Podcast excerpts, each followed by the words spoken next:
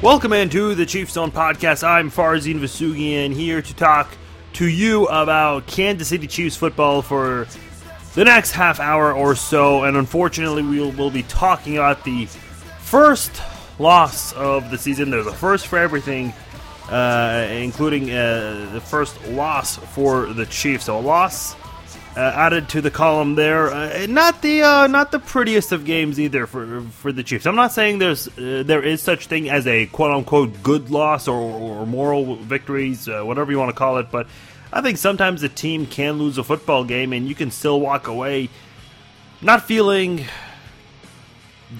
down about it at least. And uh, I, I've got to be honest with you. Just looking at the Chiefs through two football games they're one and one. I get it. But through these two football games, we've seen more bad football than good football, especially on the offensive side. I, I feel like the defense was much better today, uh, or, or, I should say uh, this past week, depending when you're listening. Uh, but man, this is uh, this is a game where the Chiefs just really shot themselves in the foot. I, I think if if the Texans, if I'm a Texan fans watch, watching this, I, am going to say, hey, look, ugly loss. We we dodged a couple bullets there. Uh, but you know, at the end of the day, even the most ugliest of losses, fans are going to take it. You'd rather have an ugly loss than than just lose, or part of me, an ugly win than just lose. So the, it's hard. And by the way, I think as Chiefs fans, we've got to be a little fortunate too here because that could have been a one-sided game. I, I mean that that play or the first drive for Houston. Uh, I mean they torch Marcus Peters. Of course, he made up for it. But I'll touch on his gameplay later on in the podcast. But man, there there were times where the Texans really got the ball rolling, and it looked like they were going to add some scores. They missed the field goal. Uh, one of the touchdowns barely overturned, not not called for towards them, uh, getting the touchdown there. Uh, so many things uh, also went Kansas City's way in terms of certain calls. Uh, or, just even certain plays, just moments in which it looked like the Texans were going to strike and uh, put, punch the ball into the end zone, and they didn't. So uh, I, I, think both teams left this f- football game. If, if you're the Texans, you might be thinking, hey, we're, we're lucky to win this football game because the Chiefs could have gotten a couple of touchdowns. They had one called back on, on special teams.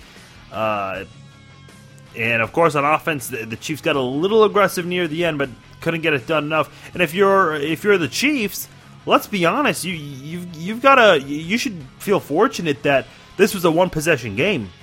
And I know a lot of people are talking about. There was a Andy Reid talked about a flop apparently uh, that happened uh, on on that uh, special teams touchdown with Tyreek Hill that got called back because of a holding penalty. Look, I, am not going to sit here. It, it's funny. I, have seen uh, the number one liked comment on the Chiefs' uh, Facebook page is something about how the NFL is trying to protect their golden boy and J.J. Watt, and how uh, how they don't want uh, J.J. Watt to, to suffer another loss. Listen, man, uh, okay, sure, I guess J.J. Watt is one of the golden child children in the NFL, but the NFL doesn't control a high snap that Mitch Morse snapped to, over Alex Smith's head. They don't control Spencer Ware fumbling the football or or the Chiefs just showing some lack of aggression in this football game. And by the way, something that really bothers me is a lot of Chiefs fans uh, following this loss are saying, "Oh, it's the Texans." Uh, you know, they're a playoff team. They're they're they're good. Uh, I mean, fans are making excuses and pretty much saying that the Chiefs lost to a good team. Well, first of all, the Chiefs are a playoff team, so let's reverse it. I, I, mean, look, if you're a San Diego Chargers fan, and I know that's a hard thing to ask for a Chiefs fan, but for two seconds, if you're a San Diego Chargers fan and you watched your team give away a big lead to the Chiefs, are you to leave that football game saying, ah, it's okay. We blew a big lead. The Chiefs are, they, they went to the playoffs last year. No, absolutely not. I, I think fans love to make excuses after a loss and, and try to make make things uh basically they want to make it feel like it wasn't even a loss. They want to sugarcoat it is what i'm trying to say. And i gotta tell you I, i'm not that kind of football fan. And I, I hope those listening aren't either. If you are I, have got to be honest this podcast isn't for you. Uh, anyone who's listened over the years knows that I, I, don't come here to sugarcoat things. I, I, I don't uh, I, I don't i'm not gonna try to paint everything and make it seem like everything's all right because I, that was a terrible football game on, the offensive side of the football. Defense, there were some mishaps there. And why not? Let's just get into it. Uh, but for the most part, the defense I feel like held their ground. They held the Texans to 19 points in this game, allowing just one touchdown. I don't think you could have asked much more from the defense in this game, especially on the road, playing the Texans. Early on, Brock Osweiler and DeAndre Hopkins, Will Full, I, those guys had Kansas City's number uh, on defense. Uh, Marcus Peters got torched a couple of times in this game. Luckily, did not allow a touchdown. And I'll say this about Marcus Peters: he, he some moment he had some really bad moments, and actually he did allow a touchdown. I take that back on that holding call right there. And, I, I, you can hear the mic uh, p- picking up on this where Marcus Peters is complaining about how uh, Hopkins uh, was grabbing the back of him. Look, I mean, Peters made some contact there, and uh, Hopkins is just trying to move his hand. Uh, and of course, he wants to run his route because he's expecting the pass, and that's a holding call on uh, or, interference, however you want to put it. Uh, that's a penalty on Marcus Peters. And on top of that, even though you held or interfered, still allowed the touchdown, which is not good. Uh, at the same time, I think uh, Marcus Peters deserves credit for the plays he made in this game. One, after being tortured on a long play, a couple plays later, he came up with an interception in the end zone on third down, and then also had an interception uh, in the second half to try to help the Chiefs stay in this football game. Uh, Tamba Hali also came through uh, when the Chiefs really needed a sack. Uh, Derrick Johnson, a, a, much more different Derrick Johnson in this game compared to last week. Uh, we definitely saw the Derrick Johnson that we're used to seeing. Uh, Marcus Peters again had an up and down game uh, against the Texans. Uh, uh, some positives, some negatives. It's hard because Marcus Peters has been off to such a rocky start. Last week was uh, oh boy, I don't know what that was. Uh, that that injury that the Chargers suffered with Keenan Allen. And by the way, Danny Woodhead, my gosh, I, I, I know we're Chiefs fans and all, but you know, you never want to wish injury on anybody. Uh, and me personally, I've gone through a torn ACL before. It is not fun. Uh, and by the way, I do want to talk about torn ACLs and, and, and, torn meniscus. I actually tore my ACL and my meniscus at the same time. Not fun at all. It, it, it's it's it's it's as it's, it's as painful as it sounds. Trust me. But man, the Chargers have been dealing with uh, some penalties. But uh, I digress. I mean, that injury to Keenan Allen. If that doesn't happen, the Chiefs probably don't even have that comeback, and Marcus Peters just probably has a horrible day from start to finish. And this defense, again, I think with Peters, he he was able to redeem himself a couple of times. So, you know, if we're going to get on a guy for how bad he was, I think we've also got to give credit to, and uh, statistically speaking, uh, if, if, we're just looking at the box score, Peters looks like he had an amazing game. Four pass deflections, seven tackles, a pair of interceptions for 47 yards. So Marcus Peters, uh, you know, he, he's uh, in terms of the stats books, he's making plays. But a lot of times, what these statistics don't show, and you need some of these premier statistics like a Pro Football Focus to tell you. He did have some bad moments in this game. And this is actually the case last year with Marcus Peters, too. You want to look at Pro Football Focus, uh, I, I, don't have the number in front of me. I think it was in the 70s. I'll, I'll, try to pull it up right now as I talk about this. But Marcus Peters was not a very uh, high rated cornerback in the NFL last year. Uh, again, yes, he, he co led the NFL in interceptions uh, with eight. But again, I mean, those statistics don't tell the story every single time.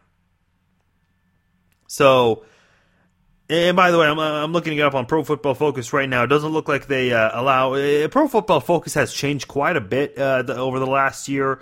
Uh, their new uh, grading source that they pr- provide, they, they, they don't show statistics statistics from last year. Maybe I'll check it out after the podcast. But for right now, you know, it doesn't show last year's numbers. Uh, I'll say this right now: he's 27th. He's graded 27th on Pro Football Focus. So uh, again, he's not as great as the statistics make him be, but at the end of the day, if you're coming up with interceptions, making up for those long plays that you allow, I, feel like at the end of the day, you you need to be appreciated as a cornerback, and that's how you get your Pro Bowl ticket.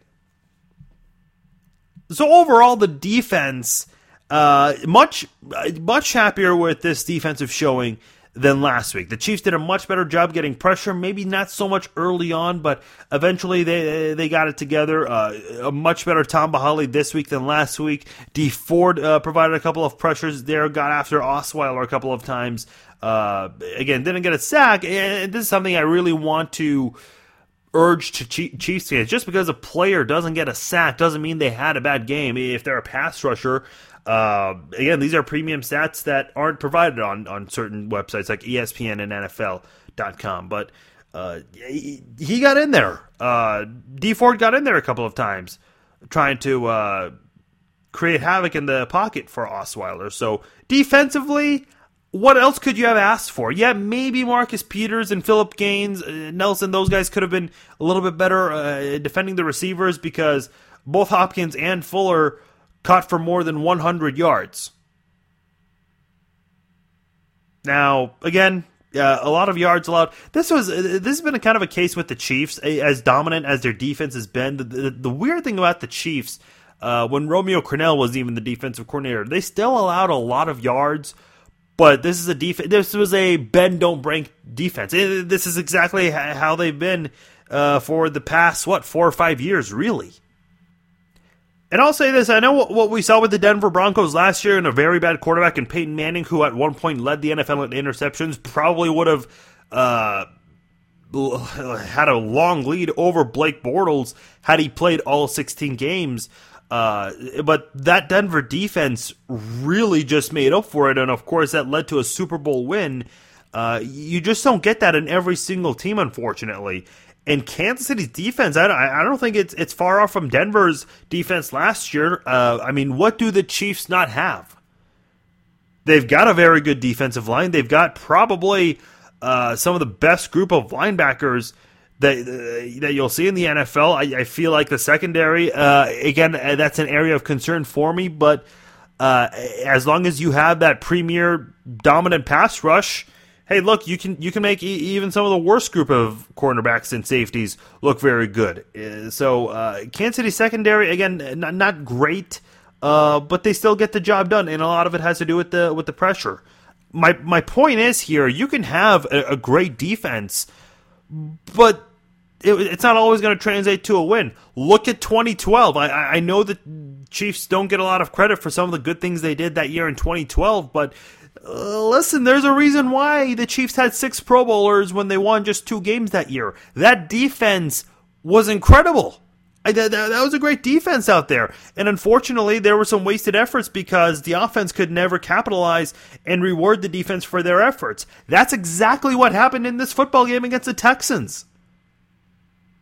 You can't go out there and go 20 for 37 and go on a long streak of incomplete passes and expect to win. Four sacks. I mean, the offensive line wasn't great either. I understand there were some injuries, and of course, uh, the Chiefs almost went with six linemen dressed up for this game. They ended up having seven. Uh, but again, that that, that fumble uh, on the on the sack there to Alex Smith, Charcandrick West's fumble. Uh, Demetrius Harris didn't fumble, but very lucky that the uh, officials ruled it an incomplete pass. By the way, I like that how uh, CBS. I don't know if Fox has done this yet, yet but I, I love how uh, they are. They, they, did this twice, explaining why a call would go a certain way. And by the way, I I, I miss Mike Carey. Uh, I, I I forgot to mention this. I heard he got let go by CBS before the season started.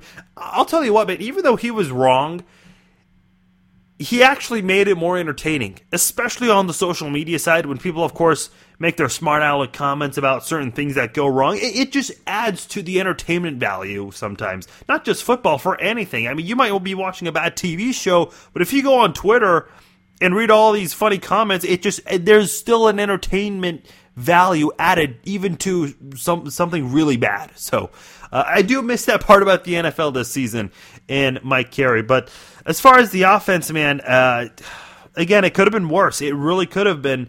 Uh, the Texans uh, missed the field goal uh, and a couple of uh, touchdowns missed on the scoreboard. it was right there for Houston to take, and they didn't do it. So uh, they advance at 2 0. Uh, the Chiefs in this game. Uh, and Cairo Santos, yes, he did have that kick out of bounds. Very bad timing, but I'm not going to jump on him for that. Here's the thing it's easy for me to say because I'm behind a microphone with a laptop right here and a, and a piece of paper with this rundown for the show, that was the things I'm going to talk about. But. Um, it's uh, it's hard for me to see a kicker and see the width of the field being 53 yards and they kick it out of bounds. Uh, but again, uh, like I said, I, I, same thing with Marcus Peters. If I'm going to nitpick about that kick out of bounds, well, what else did Cairo Santos do in this game? Well, he collected every single point, all 12 points on the scoreboard for you. So, um, and again, uh, look at the game against. Uh, this game really reminded me of the game against the Cincinnati Bengals last year. I don't know how well Chiefs fans remember that. That was part of the five game losing streak. But Cairo Santos, he made all the field goals in this game. He made all seven field goals last year against the Bengals in that game. Uh, I think the Chiefs finished with 21 points in that game against the Bengals. Uh, not three touchdowns, seven field goals. That's how the Chiefs got their 21 points.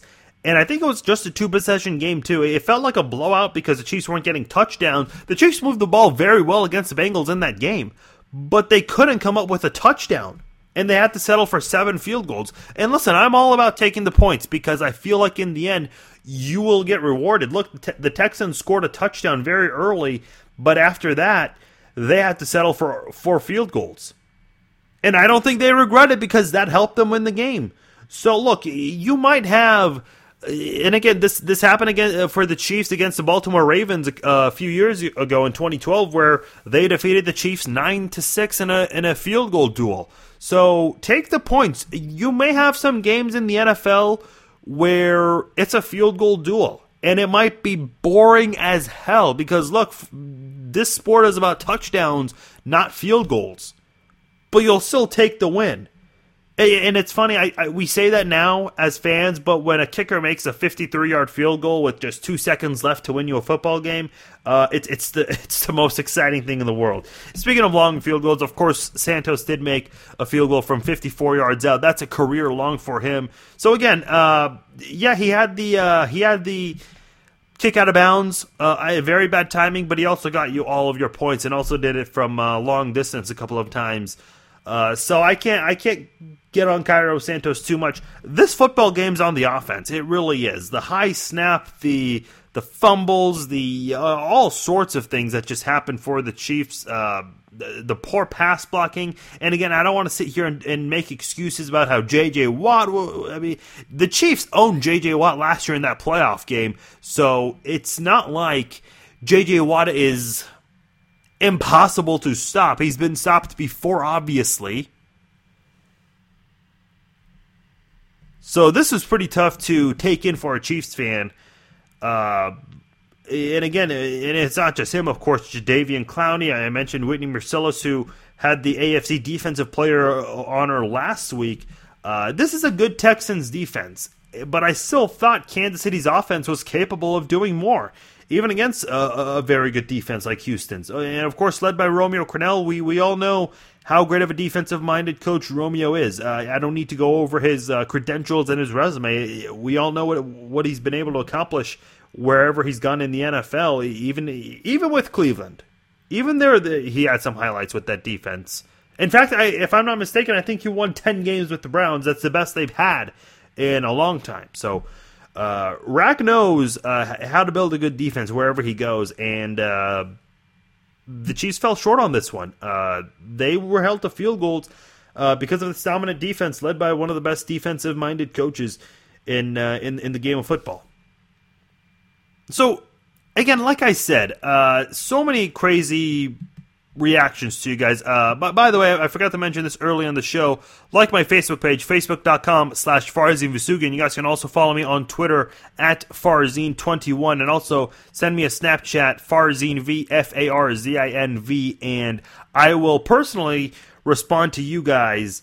Uh, and uh, let you guys know. Uh, send me a snap if you're listening to the podcast, if uh, you're watching a Chiefs game, if you're playing Madden with the Chiefs, whatever the case may be. By the way, funny thing, I was playing Madden uh, I'll get to your Facebook comments in a second, but I was I was playing Madden, and the uh, it, what's so cool is they update the announcers. So I, I, guess they have the whoever does the announcers, the voiceover actors, whoever they may be. I am not. I, I never pay attention to who, who's calling the games, but uh, they come in and uh, they actually update what's happening in real time. They talked about the Chiefs' comeback win against the Chargers. They talked about how the Chiefs won 11 in a row. Sunday evening when I'm playing Madden, uh, the announcer goes, The Chiefs have won 11 in a row in the regular season. I don't know when their streak will end. That happened after the Chiefs lost to the Texans. Which, by the way, speaking of that winning streak, um, the Chiefs uh, pass on the torch to the Texans. The Chiefs did own uh, the uh, best uh, active winning streak in the NFL. Now that belongs to the Houston Texans for uh, uh, best active winning streak in the regular season going back to last season. I want to get your comments on, on the Facebook page. Uh, I just simply asked what were your thoughts on the loss. Dan said we were going to have it be the first half or the second half of last week's game. Sadly, we got mostly the first half of the Chiefs from the previous week.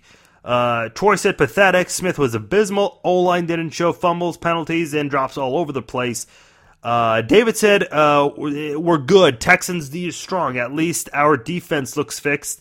Uh, we should beat the Jets. Looking ahead, of course, to uh, this week uh, when the Chiefs play host to the New York Jets. Uh, John said the fact that the Texans attempted five field goals should say something. Stupid penalties and turnovers describe the game. Uh, that, and I just don't see a fire on the Chiefs.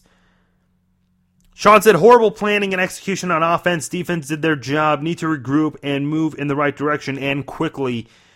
Uh, John said, uh, my take on the defense. Uh, oh, this is the same John from earlier who talked about the five field goals. Says, uh, uh, my take on our defense is that uh, we do well in covering the short field, but we have trouble co- covering the field, a, a, large field, which that I completely agree with. And again, that goes to what I said earlier: bend, don't break. I, I don't know why, but a lot of bad defenses seem to be better when it comes to red zone defense. And again, I don't know why that's the case, but if you're going to allow a score might as well let it be a field goal than a touchdown, which is which I'll, I'll be fine with.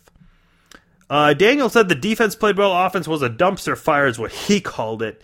Uh, and by the way, Daniel uh, seems to have some of the uh, funnier comments on our page. He's that guy on our Facebook page. Uh, so, so Daniel, one of the funnier guys, uh, of course, on on the Facebook page. I'll read a couple more. Bryce said you lose games if you can't put together if you can't put drives together because you're losing uh, the football. That being said, that's pretty uncharacteristic of Andy Reid's football teams. Uh, we are still beat up, minus two of our best players in Justin Houston and Jamaal Charles. If we don't have all those fumbles, we might be talking about a different outcome and I'm not even going to read the hashtags. I, it's all lowercase, and I'll, i would have to take a moment to read all that. Uh, Dexter says our offensive game plan lacks so much creativity, it's unreal. Tyreek Hill, I believe, is who he's refer, referring to, uh, should be returning punts and kickoffs, and J.J. Watt should be double teamed repeatedly. Yeah, look, you know who you're facing. Uh, you know you're going up against J.J. Watt. Uh, with that being said, you've got to go out there and uh, and execute. Uh, the Chiefs did that last year, but for some reason not this year. Um, I'll, I'll, I'll, read two more, two more good ones. Uh, Joseph says, "Don't go burning your jersey, jerseys yet. Remember, this team is about breaking narratives. Houston is a playoff team that improved uh, during the offseason uh, with a chip on its shoulder." Joe said, uh, "The game was a letdown. I understand the referees have to call the penalties, but uh, that really." needs to be taken into consideration whether or not it affected the play. Hey, I'll just say this: the, the, hold on the kickoff return. I think that's what Joe's referring to. Listen, man, uh, you you have bad calls in every single sport. Uh, it's um, sometimes those bad calls happen at, at a crucial time.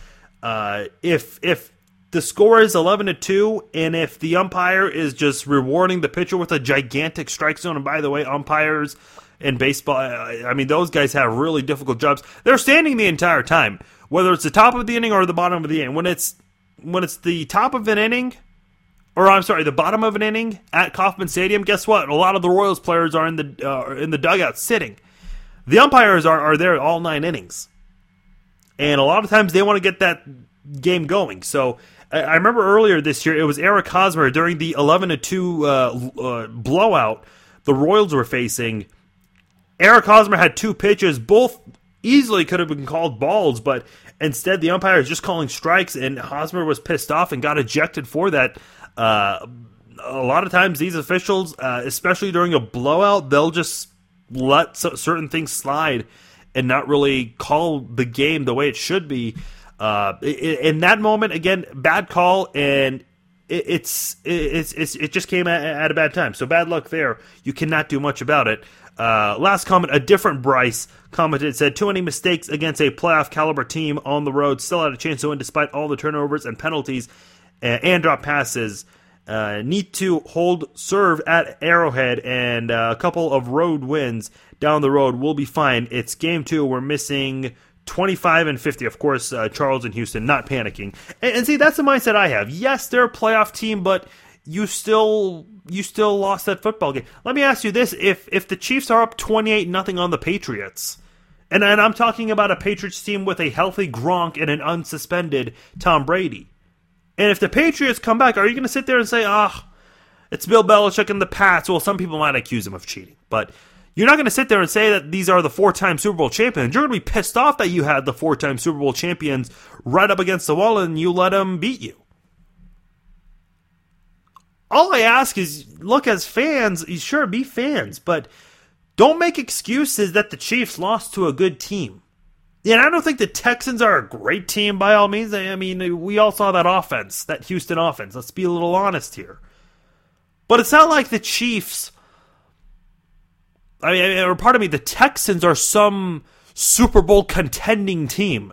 And of course, now that I said that they might go on to be a Super Bowl contending team, but as of right now, they, uh, on Sunday they didn't look like it. So this was a, a game the Chiefs really let slip away. I think the most frustrating losses are losses like these where you have opportunities right there and you just don't capitalize, and that ends up being the difference maker in uh, in, in a game makes the difference between a, a victory and a loss. All right, I want to spend one moment talking about uh, something that's going on in the NFL. A couple weeks ago, I talked about how I don't think football games are worth attending anymore because, at least for Arrowhead's point of view, the parking has gone up, the price of parking. On top of that, again, some people are not tailgaters. I'm not a tailgater. Some people are, and that's okay. Some people arrive early. They, obviously, if you arrive at 6 or 7 a.m., there's no parking chaos that early. But if you're like me, you, you don't care to tailgate, you arrive at 9.30 or 10, you're in your car for two hours. And then, of course, following the game, you're in your car for another two hours. And there's another added element as to why – it's not worth attending. It's not worth attending football games. Just from this Sunday, I have seen four different articles and videos of fights from different stadiums. And by the way, I don't know why Los Angeles is getting such a bad rep for football fights. I mean, let's be real. Football fights are happening across all 32 NFL stadiums, or all 31. New York, of course, uh, the Jets and Giants share. But you get the idea. Why are we criticizing Los Angeles? Because this happens a lot at Arrowhead. And for people who, I, I, I know fans like to get defensive and say, oh man, it's those classless. Insert the the name of the team uh, where their visiting fans are, are, are at your house. Look, man, that L- one of the LA fights we've seen so far this year, there were two Chiefs fans going at it. So let's not act like Chiefs fans are complete angels because I, I think you can find a classless group of people throughout all 32 fan bases. I don't know what's going on, man. I, I remember there was a point in time where football football games are fun to attend. They really were. I mean, this whole chaos, uh, fights happen. Eh, you know, even in baseball games, soccer games, wherever. Uh, but it's it's rampant in NFL games, and I don't know why. I really don't know. Uh, I, I, saw uh, I saw the LA video where a woman uh, was pushed by a guy, and she landed on a kid, and the father screaming like the kid. I mean, the kid appeared to be okay, but he acted like the kid suffered a torn ACL. Uh, another one I in the parking lot of I, I think a, a, Cowboys game. Uh, a man attacked a, a, woman who appeared to be very drunk, and then starts hitting another woman who was trying to break up the fight, who was basically trying to be civil. So I, I, I listen. I, I know this is this sounds crazy, but I'd like to think that every single person that lives on this planet I'd like to think everyone has some sense of logic. Because I don't think people wake up in the morning getting ready to attend a football game and, and telling themselves, oh, wait a minute, I spent all this money on, uh, on a ticket. I'm going to pay for parking, a lot of money for parking, and I'm also going to pay money for beer. Overpriced, by the way.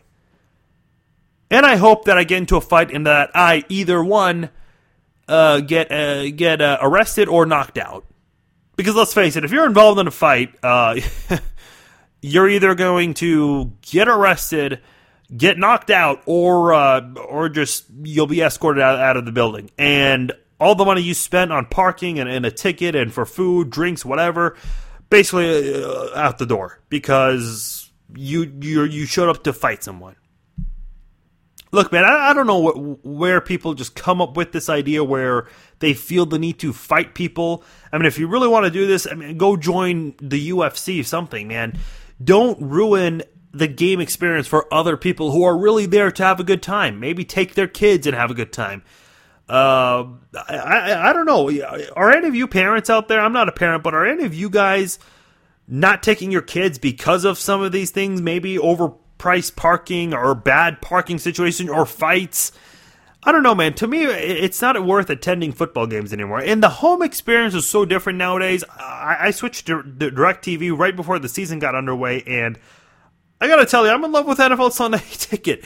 It's a pretty fun thing, and the Chiefs, of course, have a 325 game this week. I'm gonna spend my my time for the noon games on on NFL Sunday Ticket. Uh, it, it sucks because the Chiefs version of I mean, if, if you watch NFL Sunday Ticket. It's a little bit ahead of the Chiefs broadcast or whatever broadcast. NFL Sunday Ticket is basically ahead of whatever CBS or Fox is broadcasting across all these markets. But for the most part, it's fun. So I'll watch NFL Sunday Ticket and just flip whatever game is exciting for all the noon games, and then of course focus on the Chiefs game at 325. Um, the home experience is so much better. It just is. And I again, I don't know what's going on. Why? NFL games are like this, but the NFL has this uh, commercial that they run that says Foot, uh, "Football is family," and I got to tell you, that, that's an utter lie right there. The NFL loves lying to its fans, by the way, and I got to tell you. I, I don't know what it's going to take. If I knew, I, I'd be working for the NFL, solving all this and making a lot of money. But uh, the NFL's got to step in and do something because the in-game experience is not fun. Maybe the NFL's okay with this, by the way. Maybe they would rather have you be at home because of all the money that's being spent on the on these TV deals. So maybe in the end, the NFL's winning in, in these situations, and that's a bad thing, of course, because they won't ever solve things like this. Let me know what you guys think on Facebook and Twitter. Uh, what are your thoughts on the end game and and also the uh, pregame activities. It, it, it, the way the the negativity surrounding all these things happening in the NFL. Are you staying at home and watching from home instead, from the comfort of your own couch? Maybe you, you have this nice little sports bar in your basement uh, set up there. Maybe you have multiple TVs where you watch CBS and Fox, whatever the case may be. I mean, is, is that something you're going with more instead? Let me know on Facebook and Twitter. Time to go around the NFL.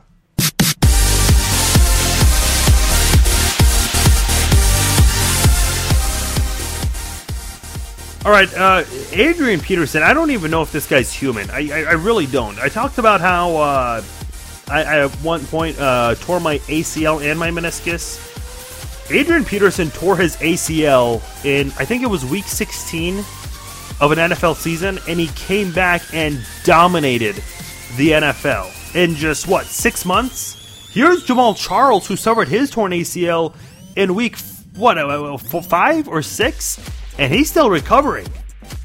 And again, I'm not bagging on Jamaal Charles. By all means, I, I think that's a very normal timetable, especially for a running back. For some reason, Adrian Peterson, man, this guy came back from a torn ACL in less than half a year and dominated.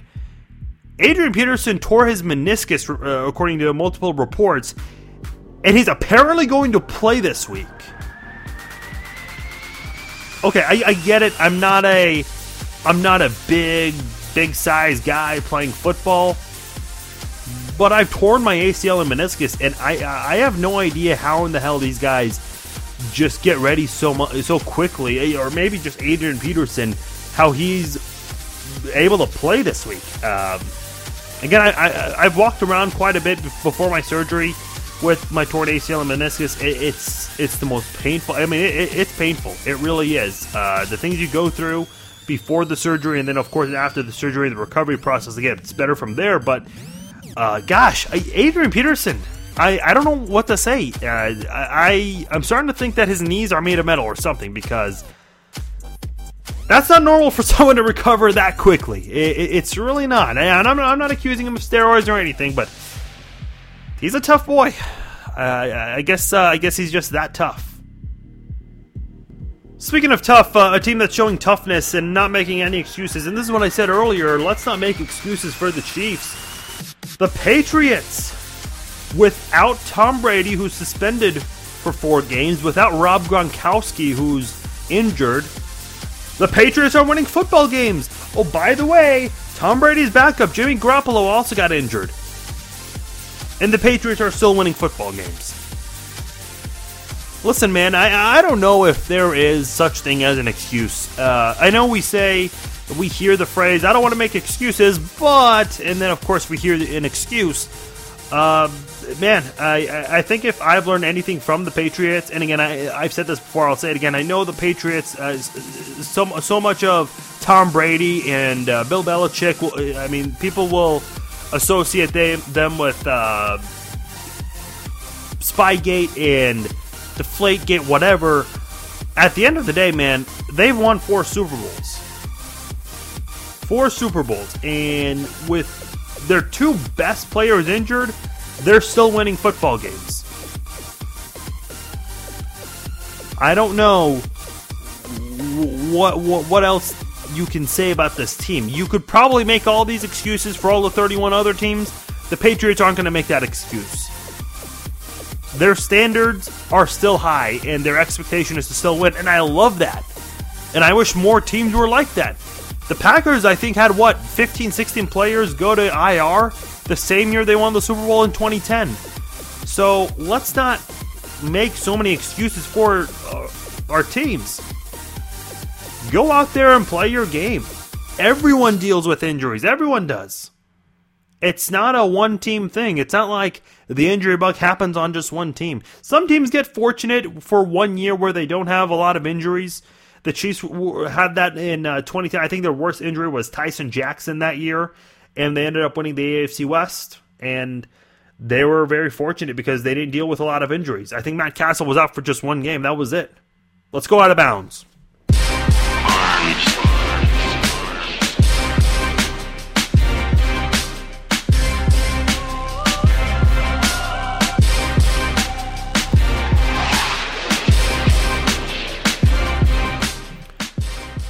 I'll say this: just like the New England Patriots, uh, if you want to look at another football team, maybe not in the NFL, but another football team out there that knows how to always win, Alabama, man, uh, huge comeback win over Ole Miss, and again, hate Nick Saban all you want.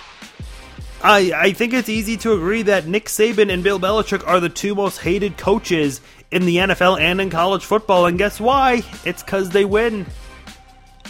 All they do is win. And I hate them too because I want my teams to be like like theirs. Uh, now I'm a Kansas Jayhawks fan, so I think I need to uh, wish a little less on, on, that side of things. But look, the, the, these good teams, uh, even though you hate them, you've got to try to implement their game plan in some way. Uh, you saw the Chiefs try to do that actually when they had Scott Pioli here, uh, Romeo Crennel, Charlie Weis. Let's be honest, I know uh, uh, Scott Pioli, no one's a big fan of his, but at the time, we all jumped up and down with that addition right there because we all thought that we were going to find similar success that the Patriots have had over the years. Especially when, when Romeo Crennel and Charlie Weis came in and what they did, of course, uh, we got all excited and uh, the way that 2010 season was going.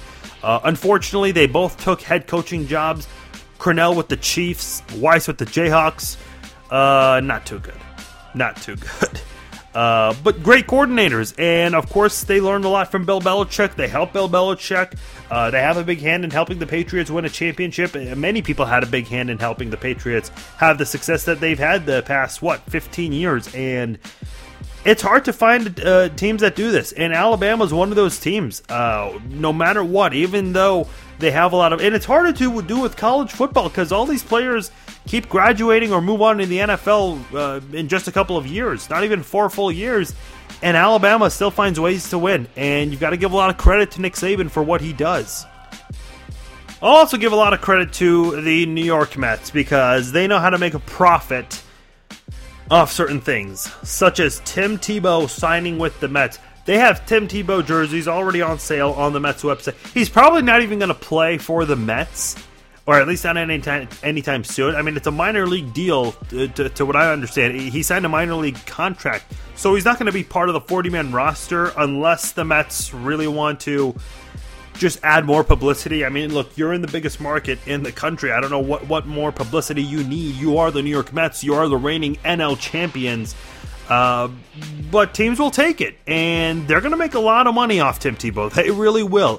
Who knows if Tim Tebow will even be part of the team next year. Maybe he has a horrible spring training and he gets cut. Uh, at the end of the day, the Mets are going to make a lot of money off Tim Tebow, uh, whether he makes the team or not for uh, their AAA organization for 2017. It's a publicity stunt that's going to translate into a lot of money. Good for the New York Mets for taking advantage. That's all this is money and attention. Time to throw some flags.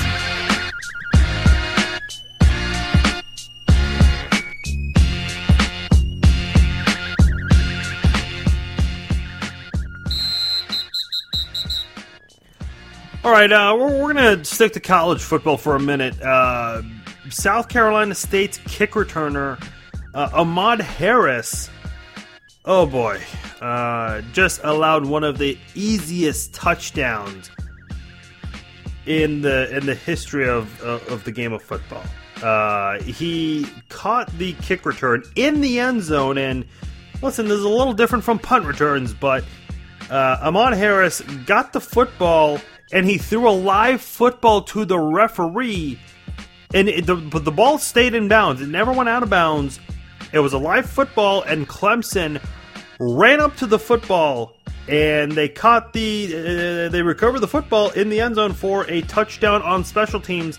I mean, they kicked off the football and got the touchdown.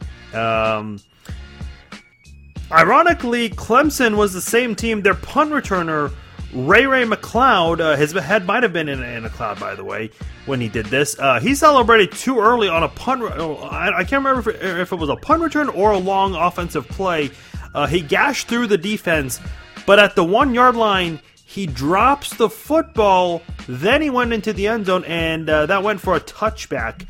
So, uh, man, I don't know what it is with college football players, um, especially return guys, and not focusing on uh, on the game, really, uh, dropping live balls when they happen. Herm Edwards, I know, did this a couple. Uh, he did this once with the Miracle at the Meadowlands. Uh, Tyrone Brackenridge against the Chargers in 2007. He actually dropped the football right before going to the end zone. The referees missed it, uh, but uh, the, gosh, man, these these players need to make sure they are in the end zone with two feet.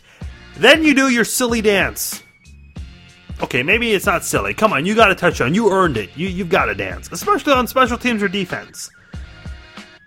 But don't be silly and just drop the football before you get it. It's like catching a football. Make sure you have possession of it before you get too excited to do anything else. All right, uh, I got to throw a flag at this uh, gal, uh, K State student named Paige Shoemaker. Um, you may know her as the K State student. Uh, actually, a lot of reports are saying that she's not a K State. Some are saying she's a K State student. Some are saying she's not. And you know what? Let me just throw another flag because this is a flag for bad journalism. Okay. Uh, again, again, reports are conflicted saying whether or not she's a K State student. There's a report out there saying she got kicked out of her sorority for what she did. Again, I don't know how that's possible if there are other reports saying she's not a K State student. Uh, anyway, look, uh, I don't care if your social media page is private. Uh, you've got to be careful with what you say. For those who don't know, uh, I, I, can't really get too detailed with it here. Uh, basically, she had a, a, a black uh, a black face mask on. Uh, I mean, she was at a spa somewhere getting her treatment, and uh, she wrote a she did, had a Snapchat and wrote a racial slur, and her uh, her her uh, press release, I guess, on social media saying that she's not racist, she's open. Look, uh, you can't you can't make a, a, racial slur on your social media account and then claim that you are not racist. All right, uh, just just a really bad move by some people on social media. Uh, people, by the way, on social media accounts, uh, especially uh, college students and high school students who are under twenty one uh, you can see that they have a can, something that they're drinking, a cup in their hand, and they blur it, making it obvious that there's beer in their hand. You might as well not even blur the thing. You you make it even more obvious that you're hiding something that you might not, you're you're not supposed to have it, even though you're under 21. Look, I know a lot of people do it, but uh, at least don't blur it out at least crops. Don't don't even take a picture with beer in your hand if you're under 21. Listen, man, I, am not I'm not saying that I was 100% smart in college. I, I tried to avoid doing really stupid things, but some people just don't know what they're doing. Sometimes they just don't.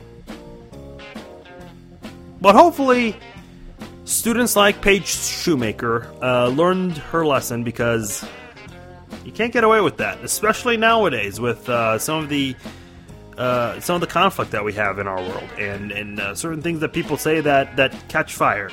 You've got to be very careful with what you put out there on social media. Hope you guys enjoyed this episode of the Chiefstone Podcast. Be sure to like the Facebook page and follow me on Twitter and send me a Snapchat. Until then, I'll talk to you later this week. We will break down the game between the Chiefs and the Jets. Take care.